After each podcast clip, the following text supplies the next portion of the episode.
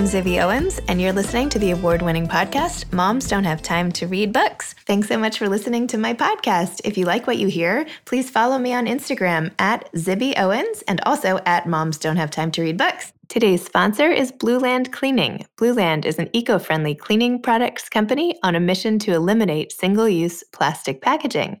They offer their products as a set of reusable bottles, along with cleaning tablets that you simply add to warm water to make a full bottle of hand soap or cleaning solution. Also founded by a mom with a three year old son. My kids loved making all these products with me. And now we have these amazing glass bottles in all different color hues uh, that make cleaning a little bit more fun, especially during quarantine. I had a really emotional interview with Jayson Greene, who I had also interviewed on Instagram Live. So if you want to watch that, you can you can do that on my IGTV channel. Jayson is the author of memoir Once More We Saw Stars, which is about the death of his two-year-old daughter in 2015. Her name was Greta. And for people who live in New York, you might remember reading about it because she died sitting with her grandmother when bricks from a nearby building fell on her head and, and ultimately killed her, which I will never forget because, oh my gosh, it's like everyone's worst nightmare to have something like this happen. Jayson is an author, a former music critic, and editor who served as senior editor of online music magazine Pitchfork. So he's a journalist, not just of this memoir, but of all types of writing. And he really openly shared his experience and his experience even writing the memoir and I think you'll find it really eye opening, uh, illuminating, and just very emotional and important. Welcome, Jayson. Thanks so much for coming on Moms Don't Have Time to Read Books. Thanks for having me, Zibby. I really appreciate it. It's nice we can follow up our Instagram live little teaser with a with a full podcast. So thank you for coming. I back. know, no, it was so nice to chat with you. So I'm really glad we get to chat a little bit more. Yeah, any human interaction right now is good. I'll tell you. like, These we're all in our little cubby holes. the yeah. uh, the times continue to get more and more crazy. As I mean, I don't know. By the third time I interview you, who knows what's who knows what's going to go on? oh God, let's not even go there, right? Yeah, I know. Could you please tell listeners what your amazing, inspiring, beautiful memoir is about, please? Oh, thank you. I wrote a memoir called Once More We Saw Stars, and it's basically an account of the 15 months that separated two of the most defining events of my life. In May of 2015, on May 17th, 2015, my two year old daughter Greta was killed. A brick fell from an eight story windowsill on the Upper West Side of Manhattan. And Greta was sitting on a bench on the sidewalk with my mother in law, her grandmother, Susan. Susan was hit in the legs, but Greta was struck in the head and she never woke up. At the time, she was our only child. We donated her organs. Uh, we swiftly became headline news, and my wife Stacy and I had to go back after 48 hours of saying goodbye to the life that we thought we were going to live with our daughter to make sense of what was left. And 15 months later, Stacy gave birth to our son Harrison. So the book I wrote measures the distance between those two places. It, it tries, it represents one person's attempts to sort of take stock of what a just uh, massive emotional trauma and loss will mean to a life. First, my own and my wife's, and then as we become pregnant with our second child, the book becomes sort of a reckoning for what that life may or may not mean for that child. And the title hints a little bit at the journey that I went on, where we were in a place of profound despair and darkness. And over the course of the time of basically living through that trauma, of processing the massive sort of vacuum that was left in our lives after Greta was killed and preparing ourselves to be parents again, we emerged into this other place, what I kind of like to call cautious hopefulness. And that's sort of the story. Wow. I know when we spoke before, you were journaling about it anyway, and then made the conscious choice at some point to not just keep these thoughts for yourself, but to share them with the world. Can you talk about that decision? Yes, I'm happy to. It sort of happened around six months after. I think it really co- the decision. I'm uh, it. I mean, the decision to turn my journal into something else kind of happened when Stacy got pregnant. I had been writing about the feeling of living through this indescribable pain since the minute I got back from the hospital. I don't really know why or how I was writing, but I just know that it was in the moment something I felt very compelled to do. It's kind of part of my strategy for living through the you know, the next half an hour of whatever was coming my way. I would maybe I would be on the phone with my mother or perhaps with a therapist and I would be ta- I would be crying or whatever it was that I was feeling and I would be hearing myself say these things. You know, I would be I would be explaining what was going on as best I could or just, you know, or just crying or, and, saying why did this happen? And then after I got off the phone, I would sit there and I would almost listen to what I just said and then something told me to write it down. And as I did, I felt like something was something important to me was was happening. So I kept doing it. And I, I don't think that a lot of people that I've talked to have told me anything similar about their trauma. Most people I talk to tell me that they were unable to write sentences or read or focus because of the acute nature of what they were living through. And I don't know why I was able to really, but I, I, I paid attention to the fact that I was even through everything. And so I made it a bit of a practice. And six months later, I had a lot of writing. And it was all for me, really. It was all just me making sense of of of my new existence and reconciling with all the nasty, ugly emotions that come up when you're grieving. And then when Stacy got pregnant, I kind of looked at what I had, and it just clicked into my brain. Uh, I was actually writing something for my son, and if not explicitly for him, then for myself as I prepared to be someone else's father. And for me, part of that became I have to show this to someone else. This can't just be a private journal for me anymore. I had a real need to share it somehow. And so it started to become a book, at least in my brain. And I continued writing. I didn't change anything I was doing. Every day I wrote about what I felt. But as I did, I kind of, in the back of my mind, was thinking a little differently about where where this journey was going and why I was taking the time to do it. And it was a very slow evolution. You know, from there, I, I didn't show anyone a word, a word, and including my own wife, what I'd written. She knew I was writing, but just left me alone with it. You know, she was doing her own private grieving as well until many weeks after Harrison, our second child, was born. About seven weeks after, I had spent the first several weeks of his life, you know, newborn babies sleep a lot, and so I was we're sitting there writing, uh, and it was kind of pouring out of me. And I, I finally stepped back, and it had been about a year that I've been writing nonstop, and I said, "Someone needs to see this now." But only then did I really I, I looked someone else in the eye and told them, "I'm writing a book. Here it is."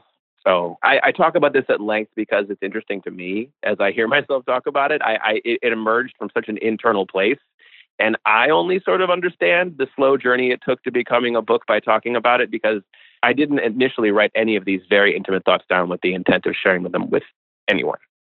But that's exactly what makes them so good. I mean, mm. other other authors give advice all the time. Somebody I spoke to earlier today, just write as if you're talking to a friend, write as if nobody will ever read the words. And you didn't do that as a yeah. trick. You actually were doing that to, you know, as your own sort of therapy-based practice. And that's why mm-hmm. I mean, people connect through words. The more open you are, the more that the reader can, you know, see into you and connect. And I don't know. I mean, I think that's the the gift of it as well. Mm.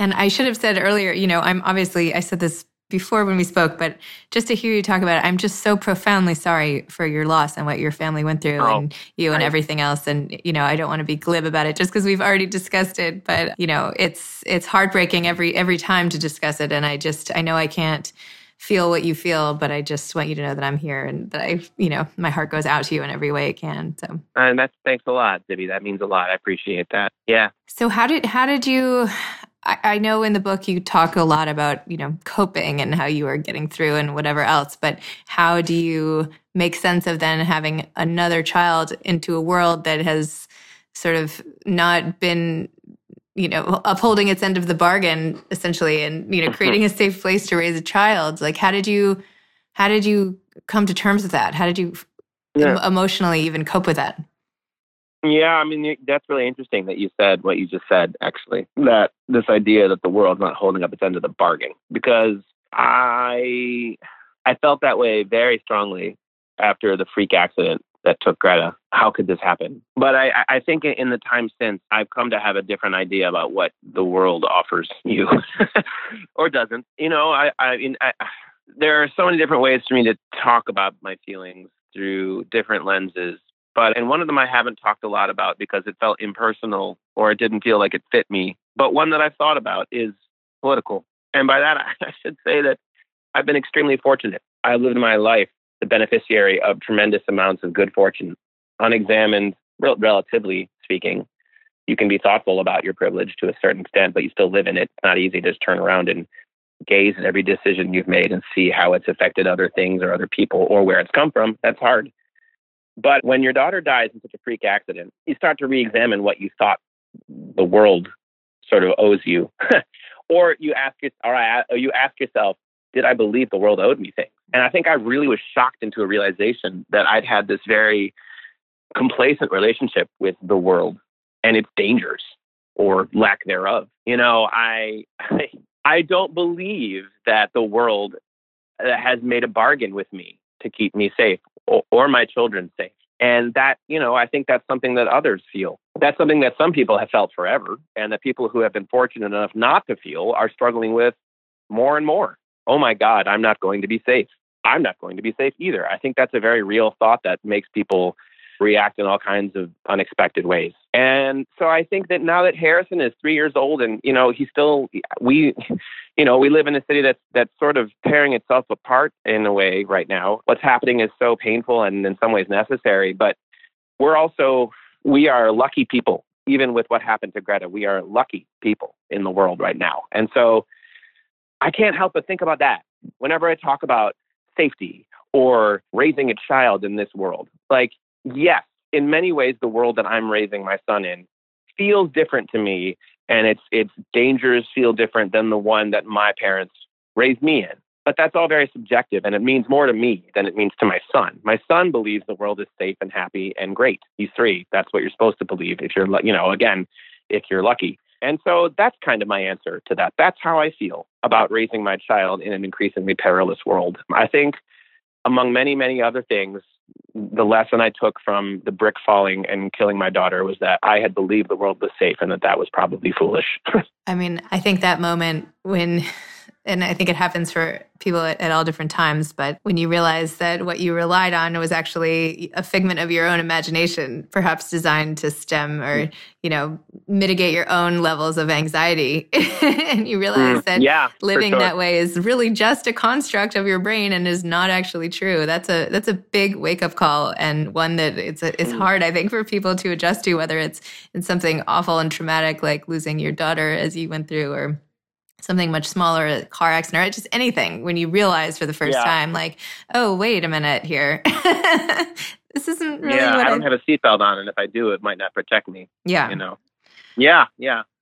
Well, and the state that you go into when you realize that for the first time is called hypervigilance because then you suddenly your body and it's a very common after effect of trauma. You know, I read a lot about not not, not an expert. I read a, a fair bit about trauma just trying to understand my own and some of the words that have stuck with me are because they they they resonated and this idea of hypervigilance which just means that your whole system then suddenly watches everything. Mm-hmm. Whereas before you felt like you were watching nothing, now you have to watch everything. And that's an equally unnatural state of being and not, you know, in itself sustainable. And so then you have to learn to live in between. Easier said than done, perhaps. Well, I don't know how to do it either, but yeah. You know, yeah, easier said than done. How did you there I feel like there are so many examples of of a of a loss like this really affecting marriages and you know, a child dies and then there's the divorce on top of it, or you just can't get back from it. Or I don't know if you're watching, I know this much is true on HBO, written by Wally Lamb, but now it's a limited series. And anyway, I'm bringing that up only in how do you cope with somebody when you've gone through a loss together like this and yet mm-hmm. you not only have stayed together you've had another child and ha- yeah. ha- like what's the not what's the secret, but in your situation, what what was it that kept you together as opposed to becoming one of yeah. the casualties of having your marriage as a casualty as well? If I'm not yeah. if I'm not prying, and you don't have to answer. No, I mean, I, we, I, it's, it's a, I mean, it's a question I asked myself early on. I, I think that in the dawning enormity of what was happening to us, one of the first thoughts that flitted through my head, you know, albeit kind of hazily, was oh my God, what's going to happen to us? What's going to happen to, my, to our marriage? You know, I, I, marriages don't survive this. And I, I think that I just had that received wisdom in my head. And I know that it bears out, you know, when you look at families who've lost children, you know, I, I, um, many of them do end in divorce. And so I think I, without knowing any firsthand yet experience how I was going to feel and how Stace and I were going to feel, I was terrified at this idea.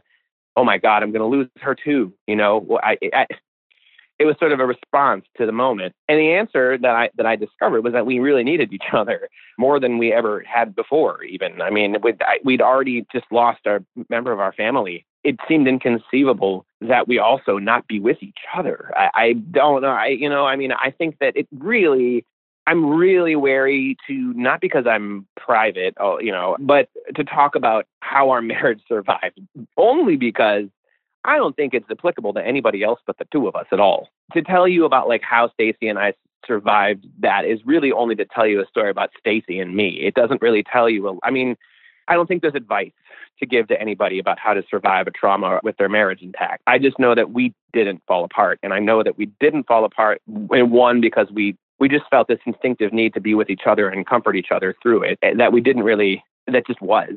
And also, I think that we discovered that we needed similar enough things that we didn't. I mean, some people, when they're grieving as a couple, if you're grieving a child or you find that the two of you don't have the same needs. And that is, I think, very difficult to maintain closeness in a marriage through, although I don't know because I didn't experience that. But we didn't we didn't have diametrically opposed needs. I didn't, you know what I mean? Like some people, for instance, one of the parents has a deep, deep need to talk about their child all of the time, and the other parent might not be able to hear it because it's too painful. I was aware that that could have been a problem for one of us, or I didn't know, but it wasn't. We both had similar enough needs that we were able to help each other. I don't know. Other than that, I don't really have. You know what I mean? I yeah, it's okay. It's okay. I was just no, no. I mean, it, it, I I I'm I I only because it's it's it is a it's a mystery, you know. I mean, two people's relationship over time is is eh, eh, if anything an ever deepening mystery, and ours is you know ours we've been through a lot together in a short period of time, you know. And have you talked to Harrison about Greta? Yeah, yeah. You know, he's three and a half now, and by now he knows you know he knows who his sister is. He has known her name since he was born but as he got older, he, you know, he slowly, as he probably became more conscious, he learned more about her. You know, I think he, at some point, and we were waiting, became more conscious the fact that this Greta person wasn't here, you know, and it was a while of sort of letting him, letting him just be and not telling him anything that he wasn't asking us about before he did sort of ask where Greta was. And and, that was fairly recent within the past like six to eight months. And, you know, I told him that she died. And he seemed sad for a second, but he's so young that it's not really a a graspable fact anyway. But, you know, now that then then he knew that. I think I thought about telling Harrison a lot as this defining event that would change him and me and everything forever because that's what it did to Stacy and me. But that's not how it's worked in reality. And if I stopped to examine it, I realized that, you know, that was me worrying and uh, it was never going to be realistic. We've told him a little bit at a time and only very recently on the, uh, what the, would have been the sixth anniversary, what was the sixth anniversary of, of Greta's death, did we tell, did actually, I wasn't even home. He asked, he asked Stacy, my wife, how, how, what, what, what were his words? Why Greta died. That was what he said. And she said, Well, I don't know why, buddy, but here's what happened. And that's, you know, and so his only questions apparently were who were the people that lived in the building, mm. which is interesting and beautiful to me that that was something his mind went to. And actually, I don't, I don't, you know, I don't even know. And what was wild because I wasn't there. But what was interesting to me about that moment, thinking about it now, was that I, I wasn't I wasn't it wasn't such a momentous moment. It wasn't such a revelatory, you know, unbelievable sort of stop everything moment of disclosure that I felt like our lives just stopped. I mean, I, I think that I acknowledged that and Stacy and I sort of looked at each other over his head. And then the and then kind of the evening went back to what it would have been normally. And I, that's been interesting to me as a parent to sort of live through what were what were some of my worst fears, you know, as he was still an infant and as Stacy was pregnant. Hmm is writing going to continue to serve you? Like, do you continue to do it as a pastime? And do you feel like you would want to write another book? Or I know you did this, you know, you were an editor at Pitchfork and you have obviously mm. had a whole career in this as well. So it's not just like a dalliance, but mm. is it mm. serving you emotionally the way it did before? Are you using it the same way? I mean, I'm a writer. I'm not just a, you know, I'm I'm not a person who who who got a memoir out of his system and is now not a writer anymore. I'm I've been a writer for 15, 20 years. I mean, when I was asked what I wanted to be at the age at the age of seven, I said a writer. And I'm, I mean, I will. All, the fact that I wrote this memoir, I think, is is testament to the fact that I'm sort of compulsively a writer and will never not be. And yeah, I mean, writing is part of how I it's one of the only ways I know how to make sense of things. And, and to answer the question, yeah, I mean about the book, I'm writing another book. Actually, I'm I'm I shortly after the the book was sold, once more we saw stars, and I realized I was going to have a book. I started thinking, okay, well, I know I don't want to only have one book out in the world, and I, I I've always wanted, you know, I didn't. I've always known in my life that I would write a book. I I didn't ever hope it would or want it to be this one. But now that it is this one, what am I going to do? And so I went back to school for an MFA that I'd been thinking about doing for a very long time because it seemed like an appropriate moment in my life to do it, you know. And I'm writing a novel. So I will be writing and it will serve the same function. I mean, the novel has loss in it. It couldn't it couldn't not have loss in it. Probably nothing I write will not have loss in it again as long as you know I'm writing. But yeah, in that way it, it, it can it continues to serve me as this sort of conduit. Hmm. Do you have any advice for aspiring authors? Write all the things down that you think you should write down. if you think I should write that down, you probably already should have written it down. Keep something by. I mean, I, I feel like the, the moment that I realized that I was a writer by trade, to use a somewhat kind of pretentious sounding, was when I started carrying, you know, something that I could write down. And for a while it was a notepad, but I, to be honest, this is, you know, maybe a sacrilegious. I've never, never liked notepads. I'd lose them. They'd get crinkled up. And it was when I suddenly realized I had a notes app on my phone right in front of me all the time that I could I could literally mumble into that I started writing everything down. Yeah, I mean that's the best advice I know how to give. Everything else is up to the person, you know, again, it's sort of like marriage advice. It's so personal. that's where I would start. Excellent.